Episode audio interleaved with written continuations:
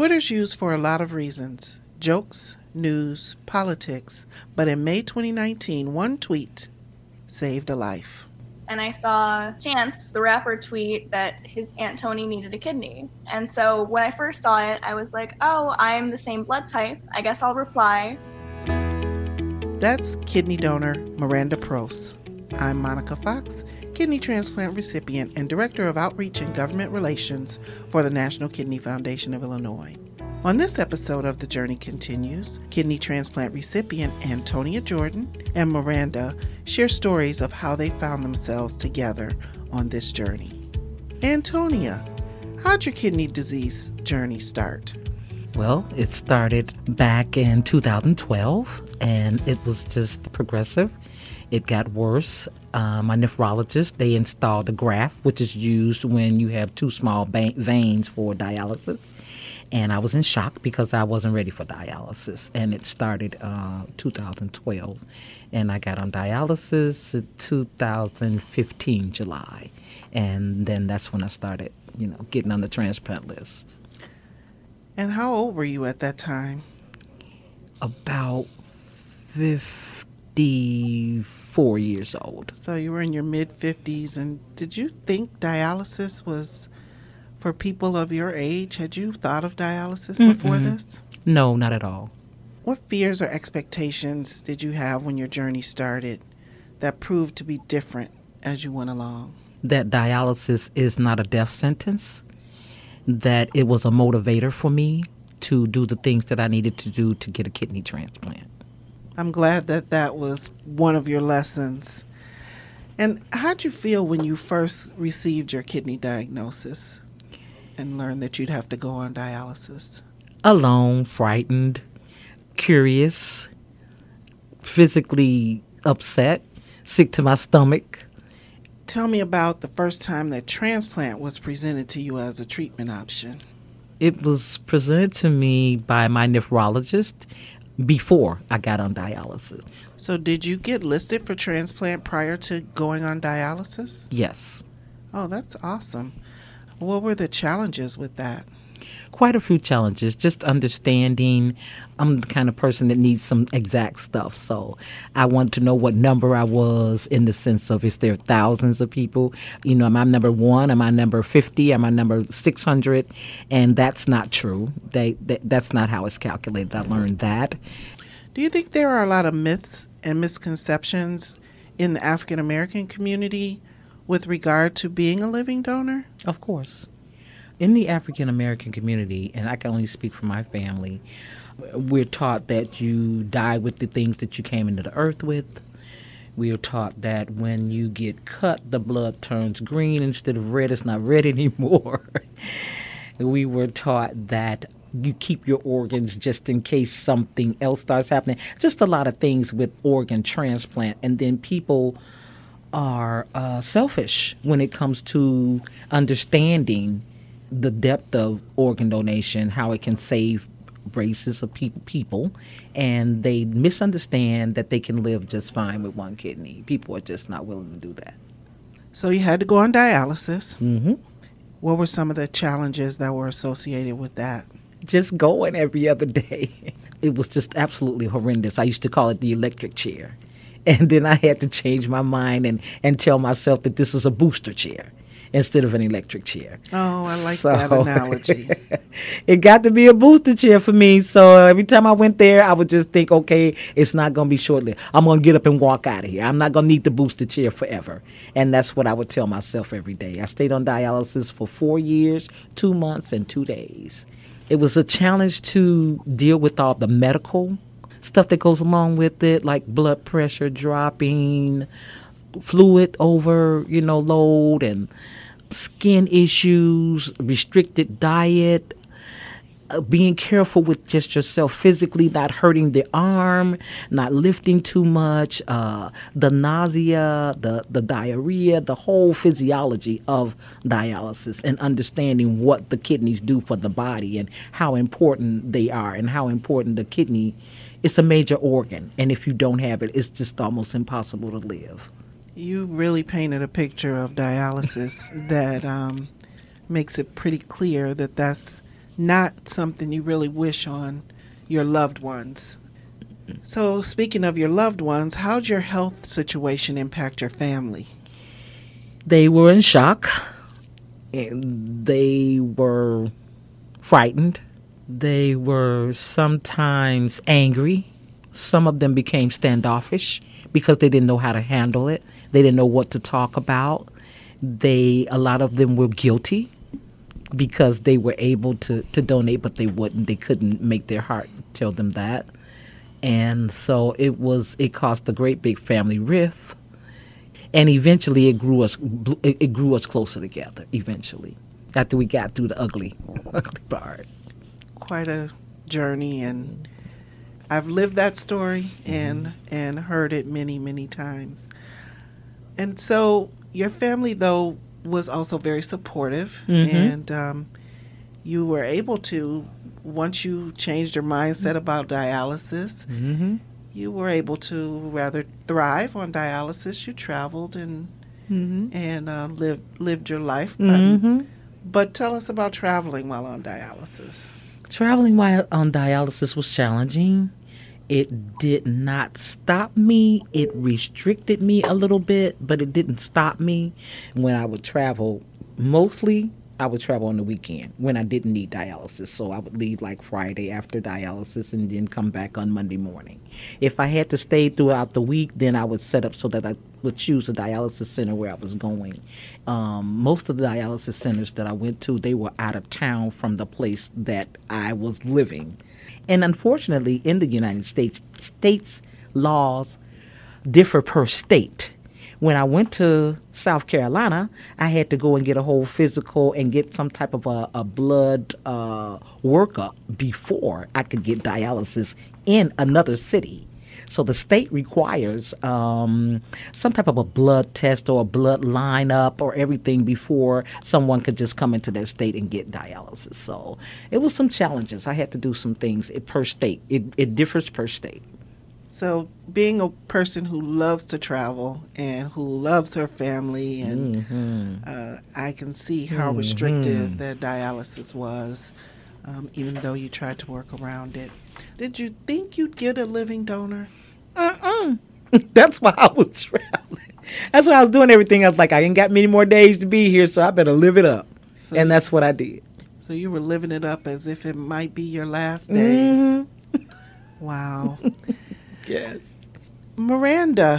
Hello. Um, hey, tell me something about yourself.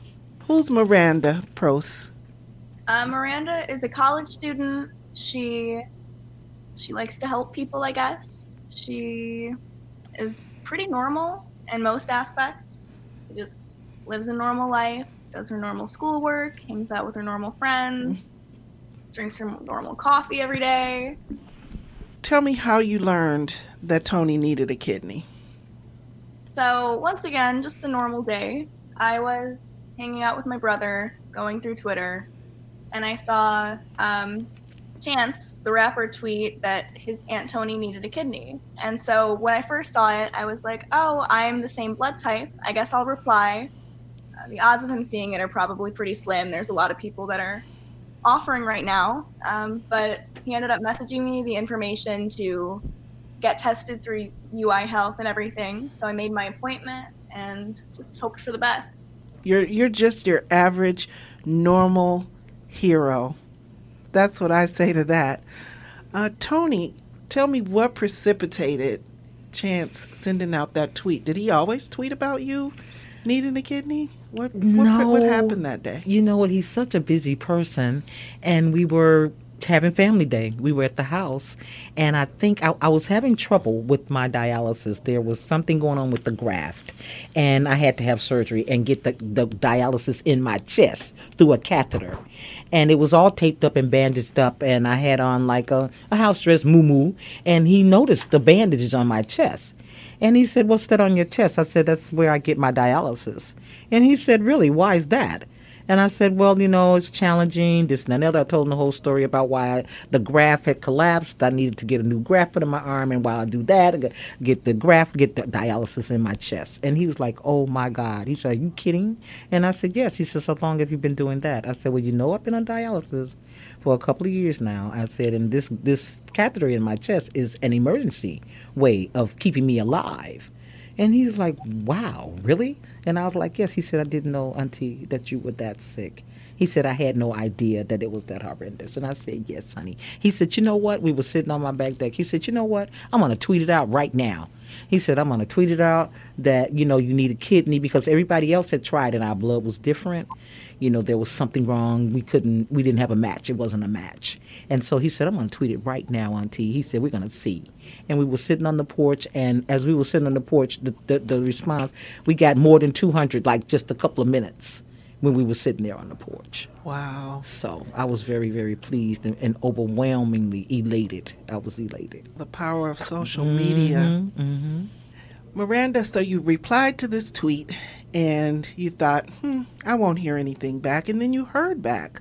After that, why'd you decide to become a living donor?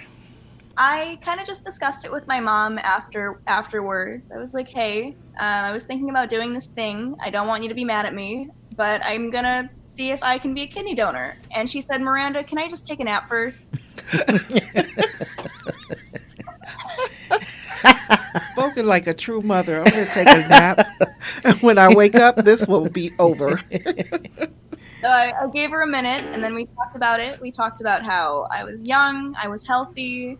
At the time of the tweet, I was 19 so I still had a lot of time to, if there were any problems with my diet or my lifestyle, to make adjustments.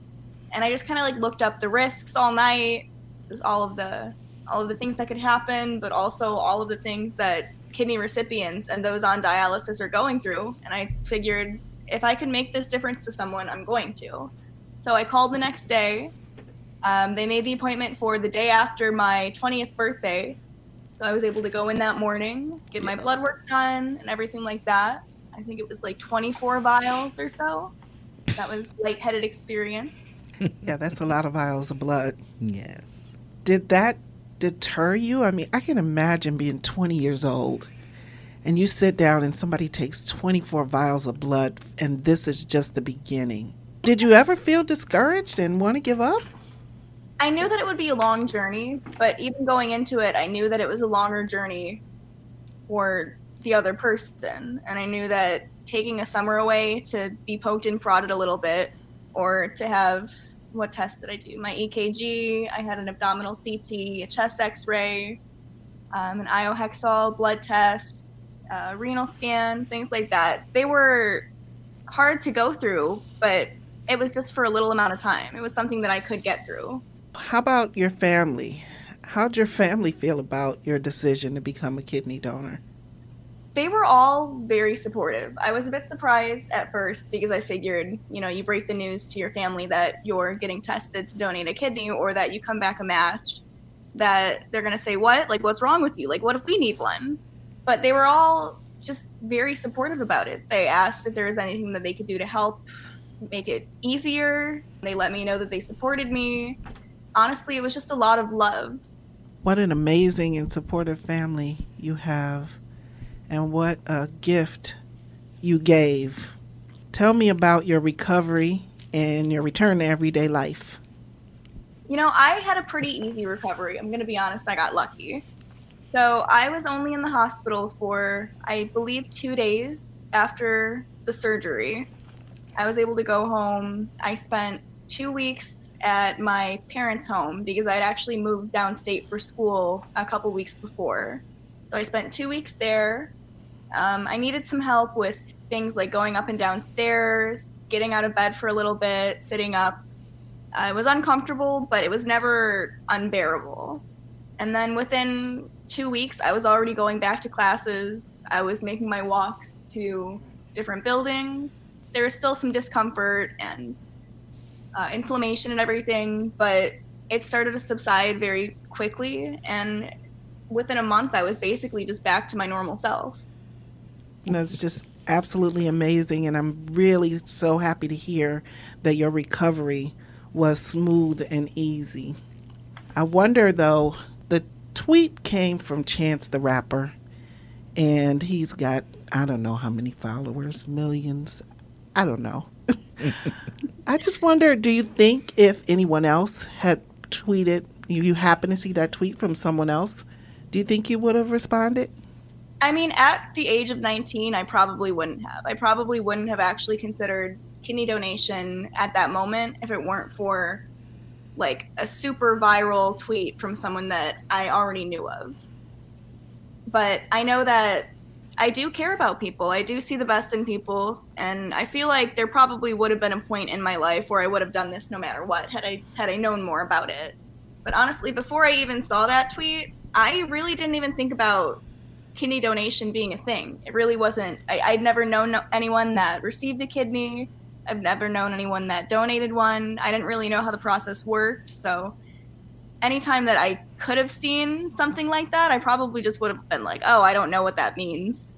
So, what was it about the fact that Chance tweeted that that really got your, not only got your attention, but caused you to activate immediately? Um, honestly, at first glance of the tweet, I kind of just scrolled past it, like, oh yeah, like that's that's an awful thing that's going on. But then I had just figured out my blood type about two weeks prior, and I saw him reply to it and say, by the way, she's uh, O positive, and I was like, wait a minute, so am I. Like, can I do this? Is this like a thing that I could do? So I just said, might as well give it a try, and replied. This story is just gets better and better. So just two weeks before you had uh, found out what your blood type was, and uh, a type O donor is universal, but when you are a recipient, it's it's difficult. Do you feel like um, because Chance is more of a peer of yours, and the fact that he he put this information out there, did it feel safer to respond to it definitely did because knowing that he wasn't just someone, it was like a person who's trusted by the public, someone who's done good, someone who tries to make a difference in the world. That it was like, okay, this is something that I it would be safe to look into. I love that. I love that because I admire Chance because of all the good things that he does and so it's it's amazing to know that people that follow him really respect all the good things that he does and not it's not just about his music and him being a celebrity um, so that's that's just amazing i wonder if you have any encouraging words for anybody else who is thinking about being a living donor i mean if you're thinking about it the hardest part is signing up to get tested the hardest part is to get through the barrier of should I do this or should I just live my life as it is now? Because making that call is what changed my life. And even though there were barriers along the way with the tests, the appointments, the drives, and things like that, it was all a path and it was all there for me to take. So as long as I took a step in the direction of this journey, I was able to just follow it up until the end. Tell me how this has changed your life. Well, I gained my closest friend. Tony is just about everything to me now. We we talk often. Means the world to me, and I've been able to educate others about kidney donation. I've been able to advocate for others. Um, right now, as a student, it's a bit hard to get things out there, um, and especially with COVID going on. But I do my best to just educate those around me honestly, most of it is Tony. And that's so beautiful because if I must say, you two probably are an unlikely pair, right? Oh, you- most definitely. an African American woman from the south side of Chicago. it's her best friend, so that's a blessing from God. That that that that's it. that's a blessing. It got to be a blessing. That's all you can call it. Uh-huh. And for us to be an exact match, you know, the nurse is like, we, we're surprised. There, you know, there's no enzyme rejection. This is like a person that is like a sister, brother, or child. This is a this is somebody that's so closely related to you in your blood type that we're all amazed that this young woman has the exact same blood that you have. And I was just like in shock too I, I just couldn't believe it when the University of Illinois called and they said, listen, you know, we got someone that's a match for you. It's exact. There's no enzyme rejection. There's no anything that's different from your blood at all. This person has the exact same blood. And then for me to meet Maranda and see that, you know, that she's a, a young white girl that's going to school in Indiana that has no affiliation with me. We have no no same friends. We have no interaction at all in anything and then for her to be almost 40 something years younger than me and be able to open up her heart and say that this is what I'm going to do. That's a blessing from God for me. They had told me you're not going to be able to live, you're not going to be able to get a kidney unless you get someone that's a living donor. And that's a rare thing is to have a living donor that's not in your family. Usually, living donors are done with family members or someone that is close to you, some type of friend. But for her to be totally unrelated to me, and a whole nother race of person, a whole nother region in the state, not even in the same state with me. And to be the same exact match as me and to travel back and forth to Chicago from Indiana, that's a blessing to me. That's really a blessing. It really is. this story just gets better and better. I, I love it. I love it. Mm-hmm. Tony, tell us how getting this transplant has changed your life. So many things, countless. Um, it's made me physically stronger. Uh, it's made me spiritually stronger. It's made me open my eyes to transplant, to just organ transplant, period. It has allowed me to meet some of the most amazing people in my life, like you, Monica, and you know my new family, Monica's fam. I mean uh, Maranda's family. Uh, her mom and dad, Michael, Michael and, and Barbara, have embraced me. My sisters and my family uh, support me tremendously. And they have, you know, tried to give organs. I've talked to people about the transplant, and they look at me as a testimony of people can continue to live their life. Uh, it's been like a, a, transformation from when I was on dialysis. I was very weak, uh, very very tired and fatigued on a regular basis. But now, you know, I'm back to doing my things that I like to do traveling without restriction except for the pandemic. Just, you know, open communication, uh, learning how to tell people that it's okay to ask for an organ. It's okay to, to explain people to explain to people. I've been instrumental in helping some of my family members to uh, change their eating habits, watch uh, diabetic symptoms, watch high blood pressure symptoms, um, doing things that's going to keep them off dialysis and that are kidney friendly and that's going to keep your kidney healthy. So that I, I like I like to be an ambassador for people on dialysis to try to help them and encourage them to get off. That it's not the end of the world. Well, this has been really an amazing and transformational journey. It sounds like for both of you. And I'm happy that I had a chance to share this story. And just so happy that the ending of the story is that you both have this beautiful relationship. Yay! it's absolutely amazing. Mm-hmm. I just want to thank you both for spending this time with me and for sharing your special journey. And uh, special thanks to your nephew for that life saving tweet. Mm, I love you. Thank you for having us. This was great. Yes, yes, yes, yes, yes. Thank you, Maranda. Talk to you soon. Thanks, Maranda. You were amazing. You are amazing. Yes, you are. at NKFI, prevention is a major part of our mission. That's why at the end of each episode, you will hear a nutrition tip. Here's Dr. Melissa Prest. Here's today's nutrition tip about weight management. People live in bodies of all shapes and sizes. While body mass index, a measurement of your weight to your height, and ideal body weight ranges may or may not be appropriate for you. They are used as a guide to know if you are at risk for developing a chronic health condition. Many people may think weight management is about being on an overly restrictive diet that includes intensive exercising. This actually sets people up for failure and is a large reason why diets don't lead to maintained success. What weight management is about is learning how to make healthy food choices at home and when dining out. It's about learning how to identify when you're hungry or if you're eating for emotional reasons. It's about finding physical activity that allows you to move through a range of motion, strengthens your muscles, and gets your heart pumping. and it's about making choices that will help you maintain your weight or allow you to gradually reduce your weight. It may seem easy to go it alone, but research shows that those who find support and professional guidance are most successful. Here are some tips from people who have had success with weight maintenance. Exercise is important and build up to 200 to 300 minutes per week. This is the equivalent of 30 to 40 minutes a day of activity. Stay hydrated, drink lots of water, and limit sugar sweetened beverages. Eat whole, nutritious foods and focus on foods that are high in fiber.